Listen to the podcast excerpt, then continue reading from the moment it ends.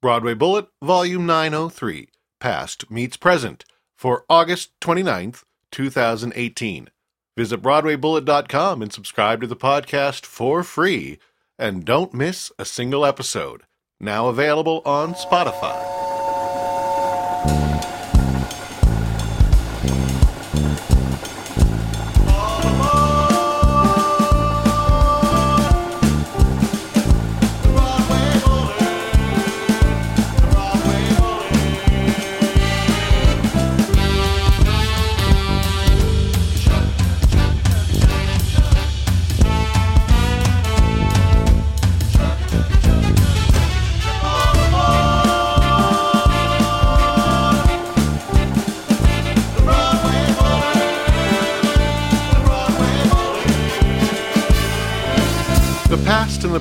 Constantly collide in the theater.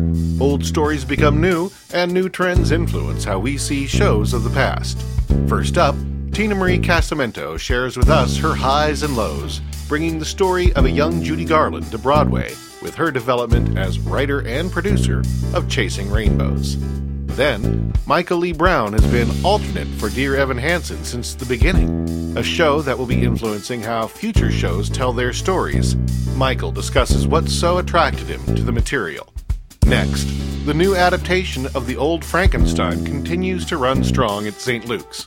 Actors Adam Key and Gabriella Marzetta discuss working on the show in a very new rep in theater tradition that is helping shows find their feet.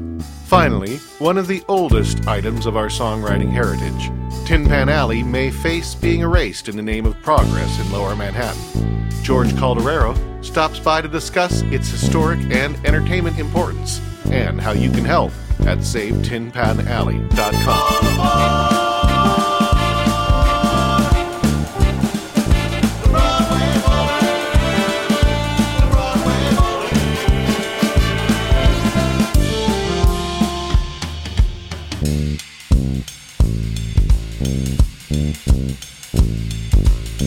Breaking the Business. I am here talking with Tina Marie Casamento, who is currently working on Chasing Rainbows, uh, a Judy Garland biomusical that is currently slated with not a theater yet, no date yet, but they're they're, they're in heavy preparations to bring it to Broadway in 2019. Um, she conceived the show. She uh, co-wrote uh, or rewrote some of the lyrics from the songs that are taken from the catalog, and uh, and is producing the show, and is here to discuss with everyone kind of the process of producing a new show from the, from this kind of year out standpoint that we're at right now. Yes, So- the, the concept to the stage, which they say, I guess Lin Manuel, it took him eight years with Hamilton, and he already had a, a, a hit on Broadway. So Yeah. I don't feel so bad because I've started this process in like 2009. And I would say that I'm an accidental producer. you know, I just have had this idea since I was 14 years old, and I just assumed somebody would do it, and no one did. So here we are. So before we get into talking about everything going on with the show, do you want to again give your elevator pitch about what this show is? Sure. So, Chasing Rainbows, The Road to Oz is about how Judy Garland almost didn't become Dorothy in The Wizard of Oz. It's about her young life with her father and her family and their vaudeville career when her name was Frances Gumm, and how she felt like she needed to become a star in order to keep her family together.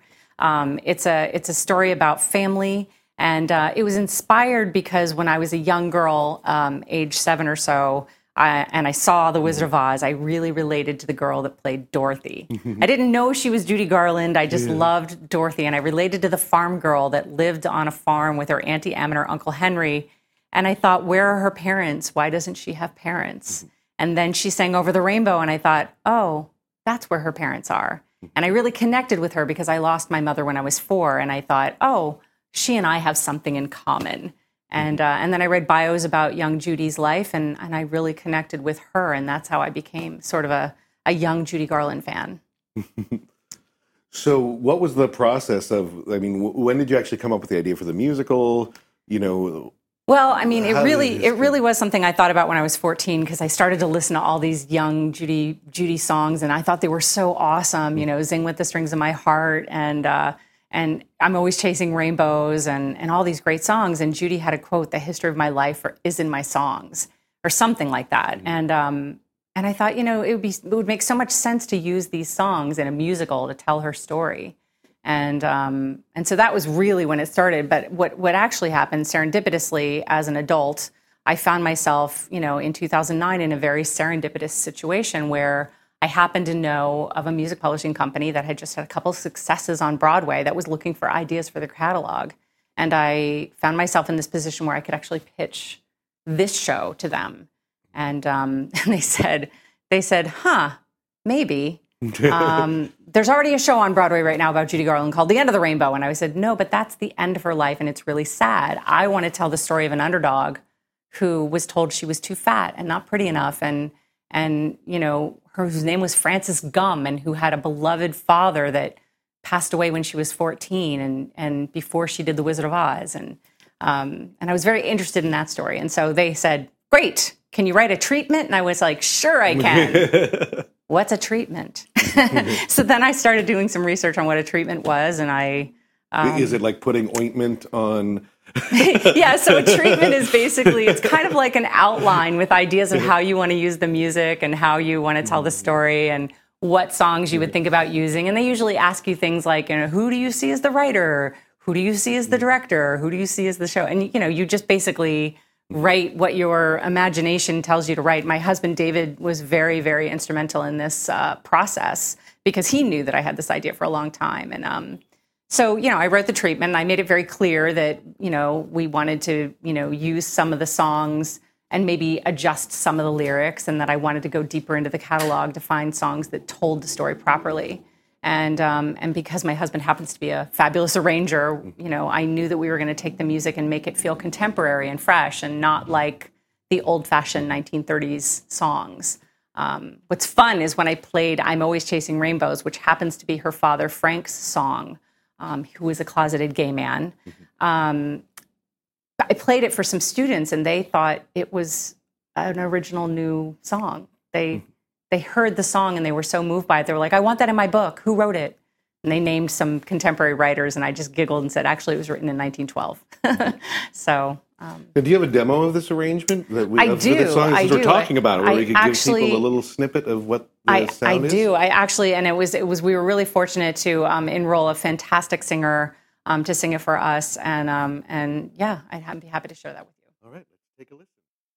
I'm always chasing rainbows,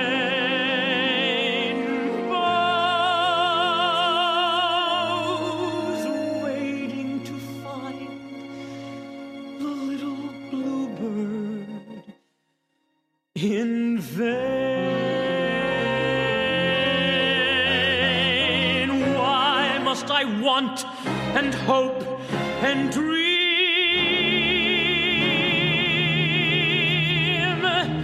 in vain?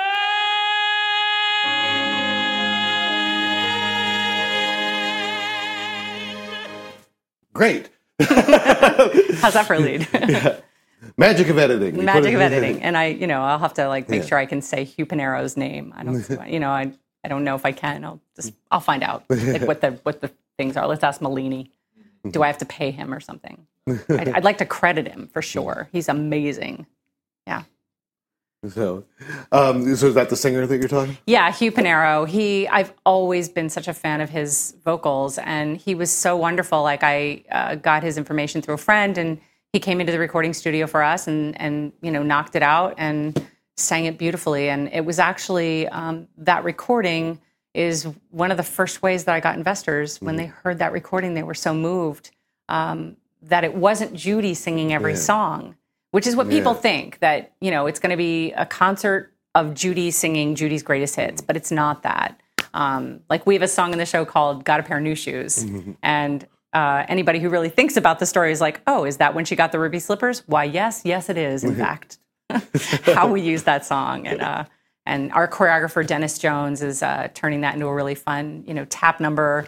So we have a set of ruby slippers that have taps on them, and um, you know, so there's some old Hollywood feel in a couple of the production numbers, and uh, it's super fun how these songs just really resonate to her story. Um, the other song that I think is a really interesting use is um, we have a song "You Made Me Love You," which everyone knows Judy sang on on you know uh, Broadway Melody, and she sang it to Dear Mr. Gable, and it was hmm. this adorable song. But we actually introduced the song first as a song sung by the mother about the father and their relationship and how you know you made me love you. I didn't want to do it because I really believe that Frank and Ethel were, um, you know, they had love for each other. But he was a gay man, mm-hmm. and and they married and they had kids. She was a spinster, I guess a spinster. She married late in mm. life, and I think she wanted to have children. They had a lot in common because they performed together. And you know, maybe she thought she could change him, or maybe she married him anyway. Who knows? Um, but I think there was real love between the two of them, but it just wasn't the kind of love that would sustain, you know, a romantic marriage. Um, so, so we use that song for for Ethel to sing, and it's it's quite beautiful. And then, of course, Judy sings it later in, in the way that we remember. But you know, it's a great way to use the song to tell the story. Now, when you're licensing songs by different, you know, composers and you know songwriters, did you stick with this one publisher's catalog, or did you dig into other catalogs as well? I digged into a few um, in order to, like, for example, we really needed this, needed the song Judy um, for our character George Jessel to sing because the story goes that that she that when she was still Frances Gumm, she was discovered by George Jessel and she sang on the stage, and he said her name was terrible, so he.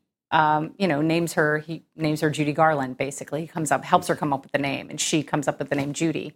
So I had to go to a different publisher for that. And then Zing with the Strings of My Heart was a very important song that is owned, uh, licensed by Warner. Um, so we had to go to them about that one as well. But mostly I stuck with the EMI Feist Robbins catalog because they were the ones that gave me the development, Yeah. developmental uh, uh, deal, uh, collaboration agreement. Um, which was another funny thing because when I when they gave me that deal after I pitched it, um, I thought that's great what's a collaboration agreement? so I had to, you know, hire a lawyer and say, hey, I have the rights to all these songs. What does this mean? Um, because, like I said, I never intended to to be a producer. I just thought I have this great idea and. Um, you know, somebody will join me, and you know what's happened is along the way, I've just bit by bit just done it myself because uh, because I had the passion and the drive, and um, I sort of left behind a, a, a budding directing career and a, a performing career just as more responsibilities came with this project. We'll be right back to this interview after a brief word from our sponsors. Special thanks to our travel sponsor, Are you looking at majoring in theater for a career as a creative artist? I've created a program at the University of Providence in Montana that is designed to meet your goals. If you want to be an artist, you are an entrepreneur. And our BA in Theater and Business Arts is designed for you to learn essential business skills with classes specifically designed for theater artists. You'll also explore different artistic skills to help you develop your talents. And our productions are very student driven, with a real focus on students creating their own work, so you know how to do that once you graduate. With a senior creative project of your choice and a business senior project of developing your own five year business plan for your career, after graduation, you'll know exactly what your next steps are. UP also has some great programs like a four year graduation guarantee and a student loan repayment assistance program. If you'd like to find out more, click on our sponsor link at BroadwayBullet.com. special thanks to our location sponsor. Writers need a full community of support in order to do their important work. That's where DGF steps in. The Dramatists Guild Foundation is a national charity that fuels the future of American theater by supporting playwrights, composers, lyricists, and book writers at all stages of their careers. They do this by sponsoring educational programs, providing emergency aid to writers in need, and offering a free rehearsal space where I recorded this episode. In April of this year, DGF launched its New Voices program, which brought trained teaching artists into fourth grade classrooms. These artists led the students in the collaborative creation of their own plays, which were then performed for the school by professional actors. It is crucial that young students are given proper access and training in theater to share their stories and learn the power of their own voices.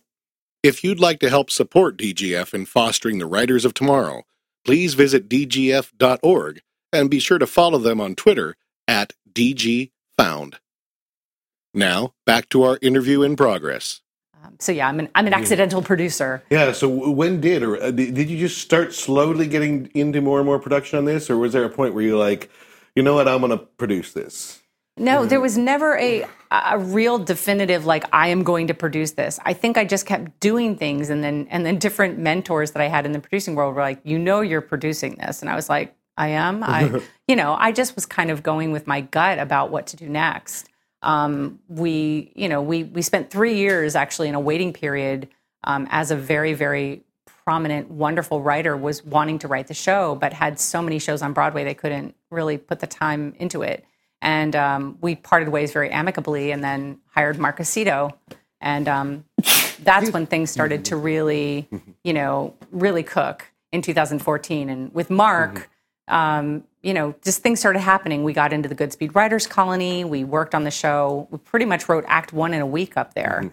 Um, and then finished writing the show. And then I started saying, well, how do I get people to see this? And then I started just you know, booking space. And we went to a college, Belmont University, and did a workshop production of it with the students. And it was a huge success. Um, and I just used my contacts, people that I had met over the years, to say, "Hey, I'm working on this musical. Would love to, you know, try it out on its feet. What do you think?"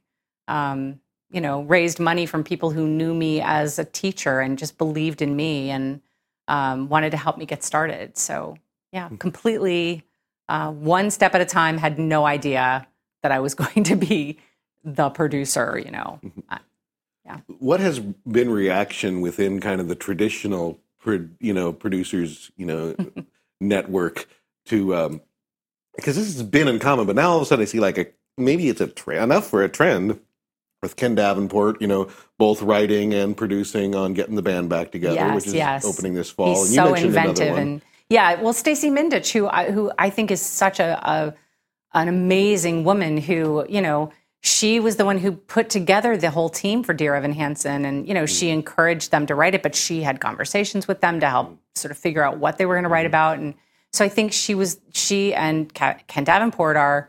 Um, you know, really involved in in creating something from scratch. I mean, it's kind of what Hal Prince and um, uh, um, God, I can't think of his name now. It's terrible. Another producer I think I, I, I love her, Sue Frost and Junkyard. Dogs. I She's think so strong. are great at like they don't just they, they don't say I want to do this show and hire out composers, but they get very involved early in and developing you know new works that other producers aren't doing. I Right. think that's a great crop of I mean, David mm-hmm. Stone does it as well. The way that he took Next to Normal, and and when he saw the starts of that, and Kevin McCollum and Jeffrey Sellers, of mm-hmm. course.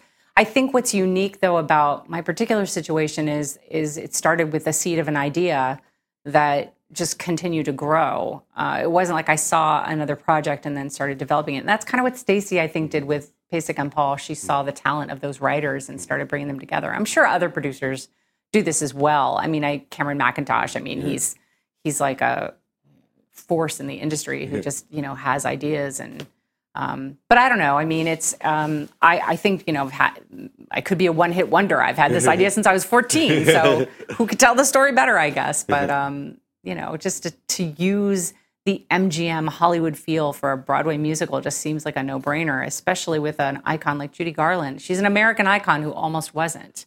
I mean, can you imagine like if she didn't get the role of Dorothy, would we even know who she was? Um, other than the Andy Hardy films, but you know, it's it's uh, an amazing story that she has, and and she's such an underdog, and they didn't know what to do with a teenager. Anyway, I'm rambling. Yeah, I get no. excited. yeah, we'll all get there together. We all have to work together. all right. Well, it's been a pleasure talking, Thank you. and have fun with the next step.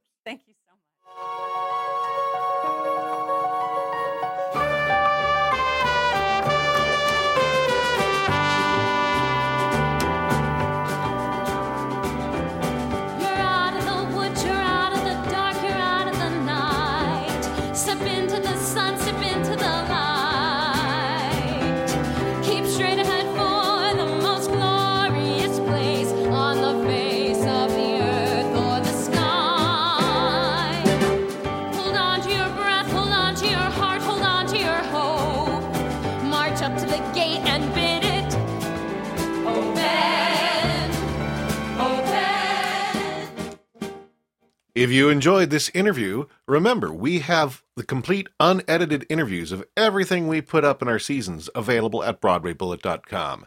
So you can search and find out more about Tina Marie Casamento in this show, as well as any other particular interview you may find particularly compelling. Again, go to BroadwayBullet.com. Also, those full unedited interviews are listed in the podcast feed while this show is current. Other than that, it becomes archived and you can find it on the website. Check that out. Thanks.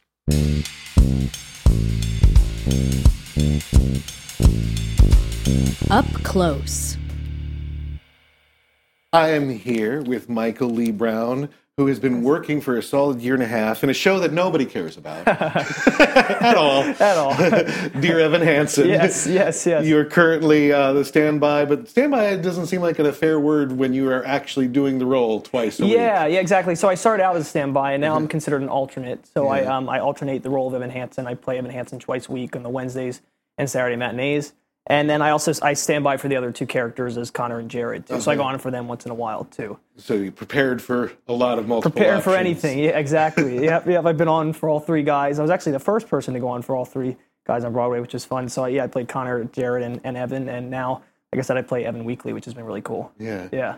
Yeah, I, I didn't get a chance to see you unfortunately because it was just kind of last minute. I Oh, saw okay, yeah. one. I saw one orchestra seat on Thursday, on the day of, and I Oh, like, got I, it, okay. and I hadn't seen it. Um, Yeah, yeah. But I can understand why you got two roles for sure. That is one hell of an intensive role. Yeah, no, for sure. Definitely, it's it's it's uh, it's vocally tiring, it's physically tiring, and, and emotionally tiring. You know, there's a lot there's a lot to that role, and it's such a wonderful role. But no, it definitely helps to have you know two people kind of playing the role because it's it takes off that little extra stress, you know, and um, it gives a little break on those, Yeah. on the, especially on the two show days, and that's really what's important. You know, it's really hard to do the show uh, in two days, you know, Yeah. or two uh, two in one day. You know, so yeah. Yeah, because I mean, a lot of listeners are probably have worn out the cast album and thinking, no, the singing wise vocally demanding, but Yeah. but listen, there's a lot of like shouting, yelling, Yeah, a lot of emotional yelling, yeah, And I'm like combined. I'm like, I am truly like, wow, I'm impressed that you can keep your voice in shape. Yeah, no, the, I know the stamina of that. It definitely takes something to you know build up, and it's just a lot, you know, a lot of practice and a lot of you know vocal health, you know, and knowing vocal health and taking voice lessons and stuff to kind of stay healthy for that. But no, no, it's a wonderful role, and yeah, but no, it's it's exhausting for sure.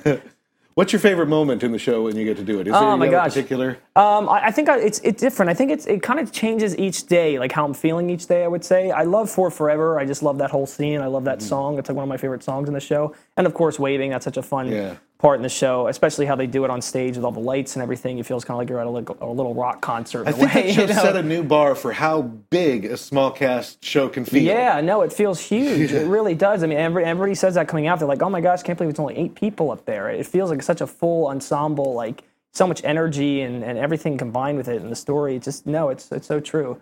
Um, so no, I, I'd say it changes each day. I, I think depending on how I'm feeling. Like I really might like Words Fail one day, or the next day I might really like Waving, or might like For Forever, and or if I could tell her I love that scene. So it just I think it depends on on how each each day is you know performing, you know, and and uh, and and how it feels that day, you know. But uh, the show as a whole, I love, of course. Yeah. So how old are you? Oh. He- he- Yes. the, the, the Evan Yes. Hansen I saw, I'm like, yeah, he looks like a 17 year old. I'm Oh, looking at his Broadway credits and going, definitely not a 17 year old. 17-year-old. You also look very young, but I'm Oh, also thanks. guessing you've got a. Thank you. Uh, yes, no, I, I'm uh, 25. Yeah, Okay. I, yeah. So, uh, but yeah, no, no, no. But yeah, I, I, I I'm glad to hear I look young. That's good. That's good. I love it. Yeah, exactly. Yeah. I, I- I mean, to me, like, you know, everybody's like, oh, you miss Ben Platt. You know, and I called him, I said, you know, maybe I miss Ben Platt, but I didn't know who this guy was, and I could fully buy into that he was 17. That say- yes, yeah, that, of you know, course. And I think that's what's important. Of course, as long as you can you buy or 17, that's that's that's the goal. Of course, you know. And so I- I, think I got a different experience watching him than I would have. As amazing as I'm sure Ben Platt Oh yeah, was, amazing. Yeah, yeah. there is something about not knowing the guy or not having any kind Oh, of of baggage or history and really being able to be sucked Yeah, into the no, show. of course, and I mean everybody who's played the role so far has been amazing, and, and I everyone who's gotten to go you know see any of the Evans, they're all going to get an amazing show, you know. Um, but yeah, no, of course, I understand that. Yes. And one thing we're going to talk about a little bit later too is you you do some songwriting and Yeah, do some yeah, concerts do. and stuff. Yep. But first, before we head to that, maybe Yeah. I'd love to talk. What was your what was your career pre Evan Hansen? What led you to Evan Hansen as an actor? Because Of course. as a young actor, I'm sure there's lots of other people out there wondering how you kind of navigated. navigated everything. Yeah, I, I so I kind I long story short, I guess I, I started when I was um, about nine or ten. Um, my family was kind of always involved with the arts. My sister was always doing ballet. Uh, she was a ball- ballerina and really very talented. And she also got into um, acting and singing as well.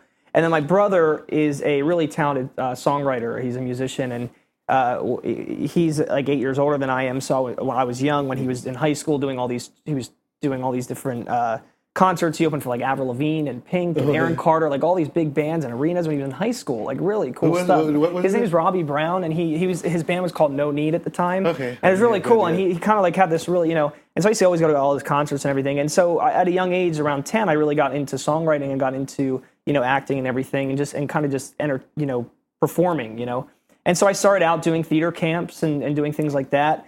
And I started taking voice lessons around then, when I was around 10 or 11. And um, uh, I that voice teacher actually suggested I start auditioning and get a manager and stuff like locally. So uh, locally, I started to audition in Philly and, and New York and did like little commercials and industrials and stuff like that. Just kind of getting my feet wet in the kind of like TV and film realm of things, you know. And then um, through that and through auditioning and different things like that, I actually had an opportunity to go out to Los Angeles. And I went out to Los Angeles for a while and um, kind of studied acting there with a couple different people who taught um, kids who were like on Nickelodeon and Disney Channel and stuff like that. And stuff. So I really got at a young age. I was about like 10, at that, that point, like 11 or 12 um, you know, learning kind of like the business side of the, the whole of the whole entertainment industry, as well as you know TV acting and, and stuff like that. And so that kind of got sparked me in, in, into that kind of community. And then as I got a little older, I decided, you know, in high school I want to be home and, and kind of you know and be kind of at high school and and utilize New York. I grew up in um, Bucks County, Pennsylvania, which is about like an hour and a half or so away from here, so not too far. And I actually went and I went to high school in New Jersey. Um, so it was a really quick train ride to um, to New York. So after hi- like after high school, I used to uh, take the train in, do acting classes here, do voice lessons here, and, and, and stuff like that, and just kind of like generate a, uh, a, a network of knowing people and, and training here in New York City and getting to know people, make friends here and stuff. Because I knew for when college came around, I wanted to go to college in New York. Like that was my that was my goal. I wanted to be in New York so that I can audition and, and pursue you know music and, and theater and stuff like that and acting in general. Um, and so, uh, yeah, it's just you know, it was one of those things. You meet one person. I had a voice teacher that introduced me to what is now my manager now, and and like that. And then when college came around, um, I done some you know regional theater. I did a show um, in D.C. called Torch Song Trilogy, which was directed by Michael Kahn and actually starred Brandon Uranowitz, who he's done a lot of cool stuff on Broadway now. And and um, so that was a really great production. That was like halfway through my college experience. I left for a semester and came back, and and um, you know I did the show for a while and then came back and actually um, oh and i went to marymount manhattan college. I don't know if i mentioned that. Yeah so uh, when i went after high school went to college marymount manhattan college studied there for two years and then i left and did that show torch song came back in that halfway point. Are they, are they pretty good about letting you guys Well- work outside of the? Because there's a lot of schools there's in town here that are like, i "No, know that are we, hesitant about that We want you all to ourselves. yeah for that time totally and i think uh, you know I, I i'm not really sure how they felt about it i i the way it the way I didn't- I care I don't know. I just went no. The way it timed out, the way it timed out, luckily, was that I auditioned over a summer, so it was like I was able to not go back for a semester and, and Yeah. defer it, you know. But what I will say is, with um, theater, when you're studying theater in college, it is um, most of the courses are like year long courses, so it's very hard to leave and come back. And I found that when I left and, and came back. And so what I actually did was because I wanted to graduate still within a two year, like only two more years, I actually switched to a communications major because a lot of those courses were um, semester based. Yeah. And um, so since I did two years of musical theater, I, I graduated with a theater minor, but I actually graduated with a communications major. And so I, I teach like classes. And that has hurt you so. so much. And it's been this sort of hinder on my uh, no. And so um, yeah, so I um, you know I, I enjoyed the communications major and uh, entertainment PR and stuff like that. And it kind of taught me some things you know I didn't really know about that end of the business. You know I knew about the performing aspect and the business aspect and that aspect of, of performing and, and that, but I didn't know kind of you know the entertainment PR side of it, and that's been really that was really interesting to me. And I actually even did like a a, a, a, um, a summer internship in London for entertainment PR because I just want to take a break just to kind of like try something else and, and kind of see how that that was. And I enjoyed it very much, but you know, I, acting and performing is what I love to do. So I, you know, when I came back from that, I'm like, all right, we gotta gotta continue with this, you know. um, but yeah, no. So I graduated with that, and, and I tell people I teach classes and stuff in the city and workshops and things like that. And I tell you, you know, I, I tell everyone, you know, I don't think um, when you, you know, whatever you graduate in college with, you can do whatever you want with that. It, it's great to have a degree, you know. Um, but you know, your major and stuff, that's that's that's kind of it's okay to choose what what you want there, you know. Um, and it's okay to major in theater and work somewhere else. and work somewhere else, and that's true. Yeah, a lot of people have done that. They they graduate a musical theater degree and they go and do something totally different. That's okay. It's just so the many degree. parents think that theater is a bad degree. It's a, like, no, it's, an a it's a great degree, and I would have graduated with that degree if it wasn't Yeah. just for a timing thing for me. And and at that point, when I got back from DC and I was I, I was in college, I was I already had a voice teacher here. I had acting classes that I was going to regularly. Mm-hmm. I was auditioning and stuff, so I didn't feel like I I necessarily needed the program to to still be pursuing you know musical theater and acting and everything like that because I always encourage kids and I, I always say this I'm like always be in an acting class always be in a you know a voice class like just always constantly be learning and training because that's that's super important Well, before we wrap this up, do you Yeah. maybe want to play uh, one of your original songs? oh play? Oh play where You can email it to me, and I'll insert it in through the magic of. Oh yeah, that would that would be that would be great. I'd be happy to do that. Yes, you, yeah, like send you the the, the, the recording of it. Yeah, Yeah. yeah, okay, yeah, happy to. You want to tell us about what you what we're going to listen to here? Oh, okay. Um, oh, I got to pick one. Yeah, uh, Uh, okay, I guess I'll do. Um, okay, I'll do the title song. Way it used to be. It's called. It's kind of like a fun um, toe tapping song about just thinking about how uh, simpler time used to be and how we, you know, the, all technology and stuff that is happening now. But that there's, you know, there's still still beauty here for us to turn to. all right, let's listen. Yeah.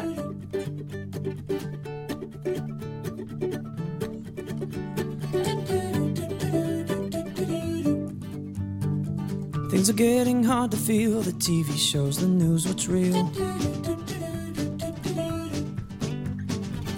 Doesn't matter what you know, just speak or click, and there you go. Eyes are always on the glass as faces, places come and pass. All our info in a cloud, it's silent, but it's getting loud.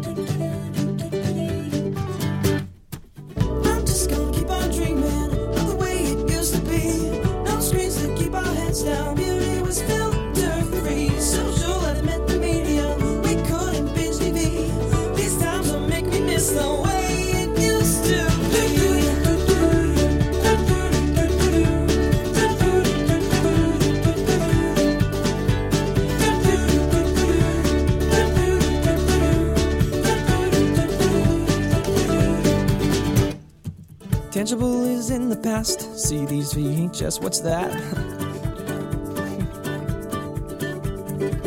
Learning lessons on TV, it wasn't all reality. Everything is now not when it seems like we had more time then.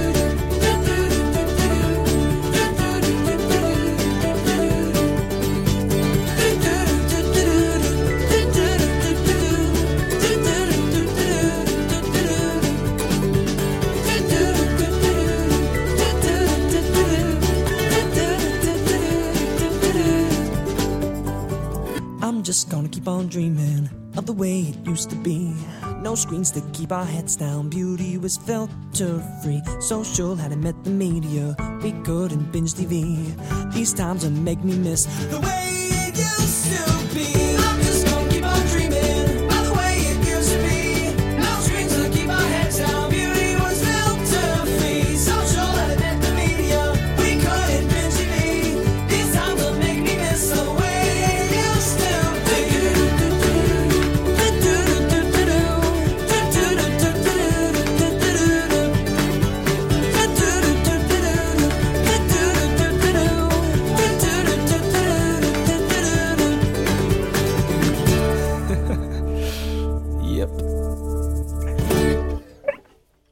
That was awesome.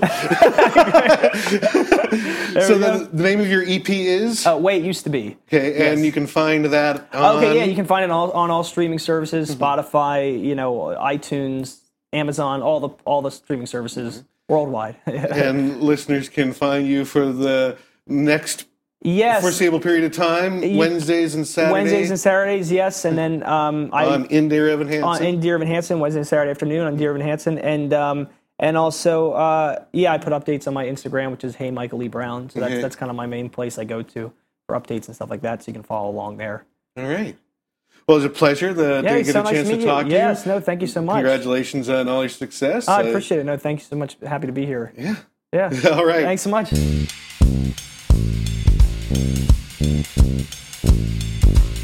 On the boards. I am sitting here with two up and coming actors, Gabriella Marzetta and Adam Key, who are currently represented off Broadway in Frankenstein at St. Luke's Theater. Um, I believe Adam is also doing Lily Marlene at the St. Luke's. Yes. Same place. And uh, they're here to talk about uh, Frankenstein a little bit, their careers. I imagine some advice for other actors looking to uh, make their way in the city. Probably have quite a bit of advice. Between the two of us, I would say. I think so. How you guys doing? Doing fine. How are you? Great. Good. Good, good, good. So the first thing I'm curious about Frankenstein that I really is interested talking about the actors is, you know, the, with uh, the St. Luke's, I love their model, how they, you know, by doing, you know, one or two shows a week with the shows in there running in rep, they give shows a chance to get their legs and develop without being like here and gone in, you know, two weeks, like so many shows.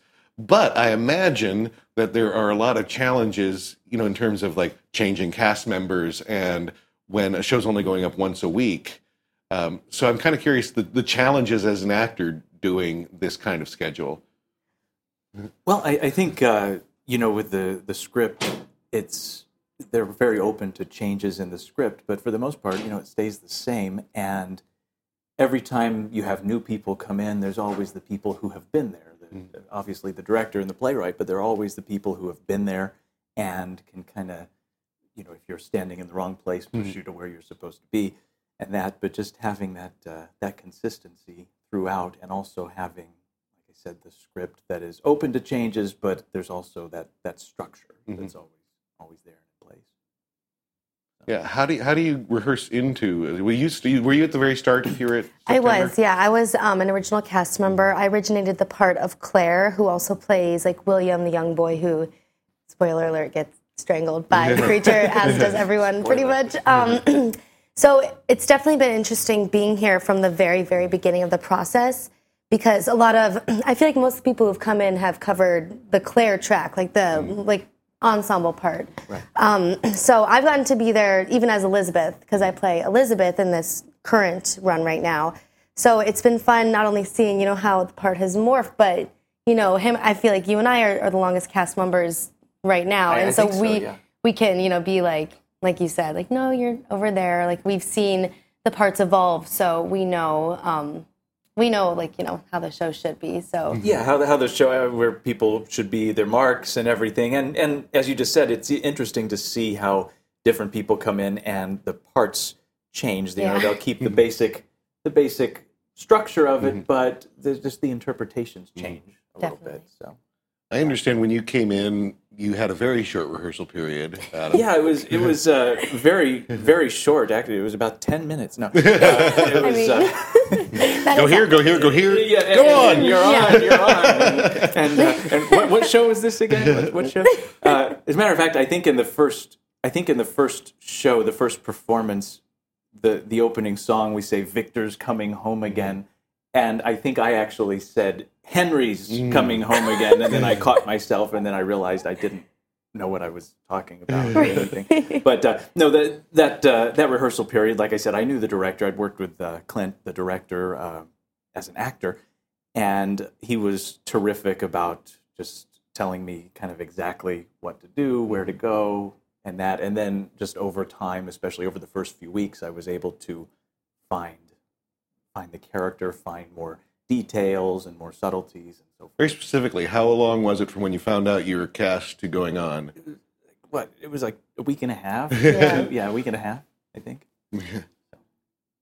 Yeah, That was actors Yeah, out there, it get your was chops up. great. yeah, yeah, yeah. it's great Uh, but I had read the book, so uh, uh, you know that's uh, helpful. So, what are the challenges of, um, you know, when a show's going up eight nights a week, everything gets kind of into a very smooth running machine. And I'm wondering when it's once a week, is it the same thing, or is it hard to you know jump back in every week? it's it's interesting because I feel like the show would be completely different doing it eight times a week. Um, it is a very emotionally draining show and physically draining, Right. I should say too. Um, so it's it's a blessing and a curse that it is only once a week because um, with doing shows, you know, day after day after day, you're able to find the character more. But it's also I've had more time, you know, outside of the show to really be, you know, really understand who Elizabeth is, you know, read different things about, you know, what her character is and how it's evolved in different stories and different interpretations of Frankenstein. Um, but it also makes it more special that it's only once a week because you only get to do it once a week, and it's such a pleasure not only to be to get to perform in New York City, but to go, you know, off Broadway at an iconic theater such as the St. Luke's. Um, makes me at least cherish it way more and like give it my all for that one day a week. Yeah, we one day have a it. Yeah, and and you know it's it's interesting because we both have done shows seven, eight times a week, Mm. and uh, I think it's and probably most actors would agree that once you get into a run seven, eight times Mm. a week after. A, a month or two, or even a few weeks, uh, you probably never look at. You don't even know where the script is anymore. Yeah. It's lost. somewhere. but but this one, I mean, I find it very helpful to, you know, the night before the hmm. performance every week, go back through the script and just get the thoughts in my head of okay, what happens first, second, third, fourth, hmm. fifth? Where are the set changes? Where does this song happen? And just kind of refresh myself Right. because it's very, uh, it's interesting how the mind works if you're only doing it one time, one time a week. Uh, And doing that to get your- also, it um, ma- it helps you discover more about Exactly. the story itself. uh, If you keep studying it, like you know, we we know we've been in it for so long, but there's so much more to discover each time. It's such an iconic story. So yeah, right? it's and, really cool. And as we said at the beginning, we've both been in it now for several months, and it's that's the thing that actors have to do with a long run, whether you're doing it eight times a week or once a week. You have to find the things that keep it fresh for you, because if it's not fresh for you, the audience Not is gonna fresh for anyone. to tears. exactly. You know, and speaking of that, especially with the long run, keeping it fresh, I feel like you know, do the type of New York runs, the commercial runs that are there, is something that I think you know when people study in college or wherever they're from, it's I don't think it's anything anybody can adequately prepare prepare for until they actually get a chance to do it. Exactly. Um, of keeping a role fresh for months on end, you know, Exactly, yeah, and and uh, you know, you study it in college, and you might do four performances, and then that's that's the end. Three or four Right. Yeah. performances of, of the show, and then that's the end of it. But uh, you know, you, three or four years of a Yeah. show is a, is Yeah. a different story. Right. But uh, I don't know. I think uh, when we've talked about running things in rep, doing two shows at a time, three shows, or doing something in summer stock is great Mhm. training and it's great experience because you're rehearsing one show while you're preparing another show and thinking about the third show, and they're all going to be done over the course of four months. And it's just getting the brain to work in, I, in I think a different different way. Yeah. So, uh, as up and coming actors, what kind of and I mentioned there's what what's, what are some tips and frustrations and stuff that you can share with actors who are like thinking, you know, I think I'm ready to move to New York and uh, and try my hand at an acting career. Right. Well, you should uh, talk to your parents, have them write you a twenty five thousand dollar check immediately, right before you, you leave. Uh, no, uh, I mean, That'll get you through. That'll if get, that'll, that, that'll get you through the first week. definitely help. yeah, Right. that'll cover the first week. You know, uh, just just the food, but uh, it's okay. Right. Uh, definitely like what i'm learning i've been here for going on four years in the fall because i started school at CAP21 in fall of 2014 and i was lucky lucky enough to you know come to new york and have a training program mm-hmm. you know and have teachers and students who are like you know in this world this mm-hmm. city with me. Um, but one thing after you know being out of school and you know just being out here auditioning mm-hmm. working my day job what has like kept the passion alive is not only projects like this but continuing to have a creative tribe that you can have creative conversations with you can continue to create with. Um, i'm currently working on like getting i just did hair in vermont like i said and we're all back here and of course like we're the tribe still. Like what happens when you do hair? Like you're the tribe forever. So um, we're working on like at least my idea is like to get um, all of us together get like you know a group of actors or people creative professionals who just want to get together like once a week and just you know like read through a play, do like a performance art piece, talk, you know, write and then share your writings with with your with these people. Um, and that's the advice I've constantly been getting is to find that kind of creative tribe, and it can be anyone, and just talking about art like anytime you can, and that just keeps it alive. And through that, you find connections and you find other people, other friendships.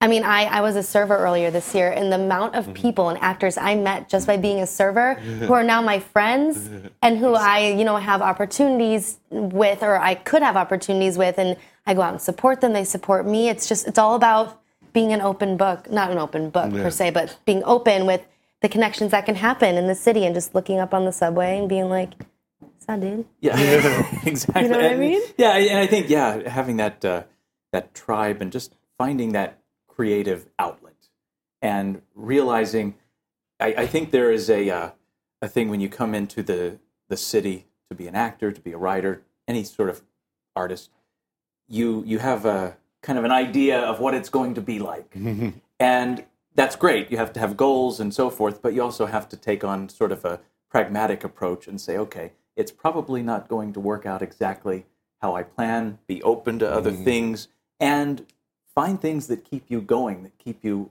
excited. Because uh, because there are going to be a lot of times when you're auditioning, when you're not working on something, and so forth. And in this business, just to be honest, it's very easy to get frustrated with uh, the artistic side of it, with the business side of it. But when you can find the things, find the tribe, find the, the creative outlets that can keep you excited and energized. Well, it's been wonderful getting a chance to talk to you guys, Gabriella Marzetta and Adam Key, currently in Frankenstein off Broadway at the St. Luke's, and uh, other things coming, Lily Marlene uh, for Adam, and um, other things in the future. Thanks so much for talking about the show, your thoughts about the the highs and lows of acting in New York, and good luck in your careers. Thank you. Thank you so, much. Thanks for having us. Appreciate it.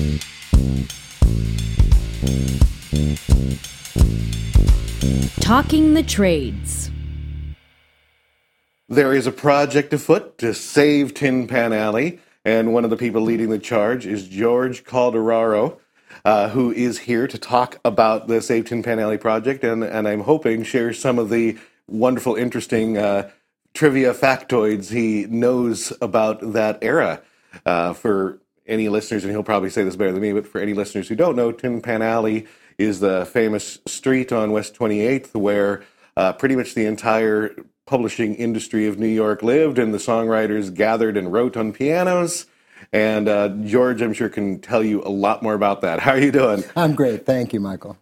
Good. So um, we'll kind of do this in two steps. A brief thing about what your campaign is, then some, you know, some stories and Tin Pan Alley, and then we'll go more into depth about your campaign again after that. So I guess the first thing is um, why? What's your campaign? Why save Tin Pan Alley? Why does it need saved? Okay. uh, so, uh, Save Tin Pan Alley uh, was created um, as part of by the 29th Street Neighborhood Association in New York City, on whose board I serve as uh, a, a project to extend the Madison Square North Historic District, which is a comprehensive uh, proposal to de- uh, protect um, the uh, the area that was really the center of New York City in the late 19th, early 20th century. It's where the theaters were, where the big hotels were. It was where the action was. Madison Square Garden was was right there. So we, over a period of many years, at least a decade, uh, had been proposing to we need to really uh, appeal to the Landmarks Preservation Commission to preserve this truly distinctive piece of New York City and late 19th, early 20th century history and architecture. Within that context, uh, on 28th Street between Broadway and 6th was Tin Pan Alley, where the, the cradle of the American pub, American songbook, the American publishing industry from specifically 1893 when the first uh, publisher, uh, Witmark and Sons, moved there. Uh, through at least 1909, and some people say into the 50s. Because, uh, Is but- Witmark, is Witmark and Sons related to the Tams Witmark that does all the musical theater publishing? Most likely, I'm I- gu- I- yeah. I- yeah, yeah. I, I, I'm sure because they were they were later, later uh, uh, bought up and subsumed like a lot of of, of uh, sheet music publishers. So um, as uh, originally we saw this as part of a, a an historic district, and we uh, appealed to the New York City Landmarks Preservation Commission, which is an agency of the city which designates and protects um, historic districts and and individual landmarks and interior landmarks and parks. Um, Tin Pan Alley is so important and so distinctive that we decided to pull that out of the larger proposal and say, all right, this needs to be an, uh, uh, uh, uh, uh, an New York City historic district based on the cultural significance to the city, to New York, and to the world. So we are in the process of, uh, of appealing to the commission. We've had uh, meetings with the commission, most recently uh, in late um, 2017. Uh, with their leadership, which continues to this day, as yes, yesterday, said we are seriously looking at a uh, Tin Pan Alley historic district, and it's a crucial moment just to get into the weeds about preservation a little bit because the New York City Landmarks Preservation Commissioner is leaving in three weeks. Oh, so it's good. There's going to be a, a regime change, but um, uh, the the staff, the director of research, the executive director, and the other leadership will be there, and it's not like this proposal is going to disappear, and it has been on people's ra- radar for decades. Mm-hmm. So, for our listeners who aren't aware, I mean, and Tin Pan Alley is kind of Im- impossible to disconnect from the development of the American musical theater um, in that time period as well. So, Well, that's why it's on 28th Street. Why uh, there there was a, uh, a, a, a nascent or there were, there was uh, a, a, a, music industry, a song, a sheet music publishers mm-hmm. on 14th Street where the theaters had been located.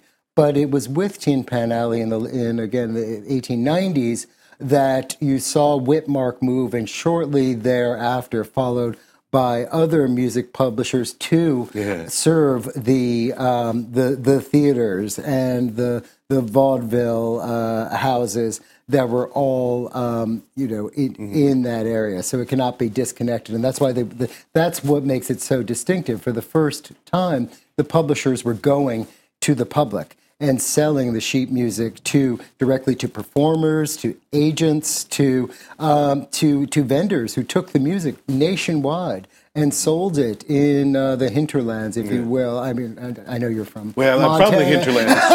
So I don't have to tell you. No, I, I say that with all due respect Yeah. because it's important. Oh, no, it's the that's- hinterland. That's why. that's why Tin Pan Alley is so significant because it was Mm-hmm. the first distribution center where the song pluggers, uh, you know, promoted the music to the industry and to the theater operators, and uh, that, that it's, it's it's very much that disbursement that makes the significance. So, before I get into details, so what do people need to do to help with this? Do they need to sign a petition, send money, Yeah, what everyone, they? everyone uh, you shouldn't say we don't need money. I don't, know. I don't know. Uh, we, we- this is a grassroots volunteer uh, organization. Um, if, everyone should go to Save Tin Pan Alley and sign the petition, which will SaveTinPanAlley.org, right? SaveTinPanAlley.org, and sign the petition, which will go to the chairman of the Landmarks Commission, to the deputy mayor, to the mayor, to the council people, um, and other elected officials who are are making these decisions. I should say that we've got. Um, uh, about 20,000 uh, signatures, but we need to keep up a steady drum beat. Uh, Does it need to be all just New York residents, or can people no, from people, all over the world from come and sign? all over the world, and when you combine that with the larger Nomad, the Madison Square North proposal that I mentioned earlier, we've got 40,000 signatures, but we need to keep up the drumbeat. They need to hear uh, people on a regular basis say this must be saved because if you, if you're familiar with the area, I mean, it's it's quickly being um, surrounded, if not buried, by uh, skyscraper, mostly hotels, because the area is is, is designated regulated for zoning for um, hotels and um, and manufacturing. So it's really a miracle that that it even survives with the incredible development that's going on in New York City. So, uh, tell us about some of the interesting, you know, I mean, I, I had a, the pleasure of taking a walking tour that uh, you had organized uh, a few couple days ago on the thing and, and heard some really wonderful, interesting things. And you know, maybe you know, shares a couple interesting stories about Right. about well, Tin Pan Alley. I mean, I guess the first thing is you were saying that it the publishing was really decentralized before that, not just in New York, but publishing houses were kind of all over. So this was also the start of the music industry. of the, of the sheet music industry, and it's important to remember that's what what we're talking about because there was a, a nascent, nascent uh, industry, but really if after it was after the Civil War that that uh, pianos became affordable. People had to have them in their homes, and hence created the market for uh, for sheet music. And uh, I think the statistic is that by the end of the height of the Tin Pan Alley era in 1910, there were 20 million pieces of sheet music that were sold out of that street. So to just to, to you know Yeah. to uh, address the, the the preponderance, so it, it was there, and that's where where people came, and then it eventually moved with the, the development of radio and the phonograph, and uh, and then uh, some of the uh, the biz, the sheet music publishers and and related businesses like um, uh, the William Morris agency was founded there as well because again you had the talent right there. Uh, you also had uh, Thomas Edison was was on the block as well. Oh, really? Okay, making films and filming them on the roof of uh, of the buildings of 28th Street with the I, I, I, I don't know how he kept the music uh, out of the films because uh, the name Tin Pan Alley, as you know, was uh, was uh, uh, developed by a, a journalist who says said. Uh, you know, it sounds like a bunch of tin cans out here with all the pianos coming out of all the music and all of the the the music publishers um, there. And I think that's what's you know really where the um, you know the um, the the stories and the anecdotes uh, you know come out about the uh, the really aggressive song plug, plug, pluggers who uh, plugged the songs, hence hence the term, and um, would uh, you know literally chase down uh, celebrities and stars and, and put the songs in front of them and practically kidnap them to listen listen to this music. And uh, some of these publishers include Irving Berlin who you know at 16 years old uh, was uh, working as a song publish, uh, plugger in, uh, in in Tin Pan Alley. And then you also have you know uh, uh, George M. Cohan and uh, George Gershwin uh, working there, just to name a couple of uh, of uh, of the uh, personalities uh, who were who were there, and these people would uh, literally um, they would uh, songwriters would go to Tin Pan Alley, and um, the and they were cheek by jowl in, in various. Um, uh, row houses on 28th Street that were originally built in 1853, just to, to give some context. They were built as Italianate mansions in the mid 1850s, and but quickly by the 1890s, they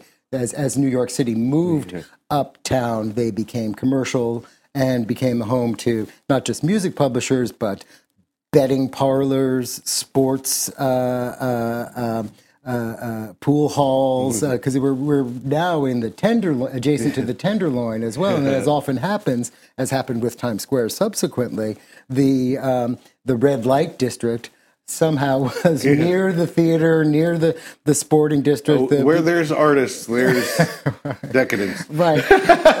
Follow, followed quickly by uh, luxury housing Yeah. and high price real estate. It's also the uh, the first uh, gay bath is said to be on 28th Street uh, there. So you had all sorts of of uh, of activity. It was the entertainment district of New York City in all of its wonderful manifestations.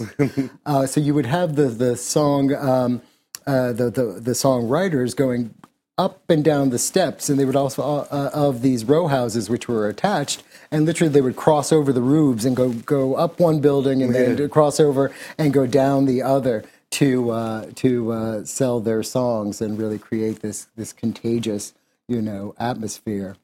All right. Well, I thank you so much for coming on and talking about this project. I hope our listeners go to tinpanalley.org, sign that petition. Save Tin Pan Save, Alley. sorry. well, but Save Tin Pan Alley Project, and then it's tinpanalley.org, though. Save Tin Pan Alley. Oh, it's savetinpanalley.org. Okay.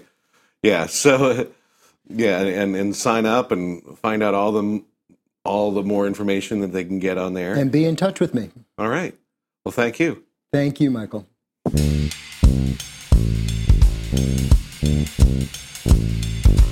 Curtain Call. episode 903. I'm your host, Michael Gilboe, and we will be back very soon in September with episodes 904 and 905. So uh, keep checking back.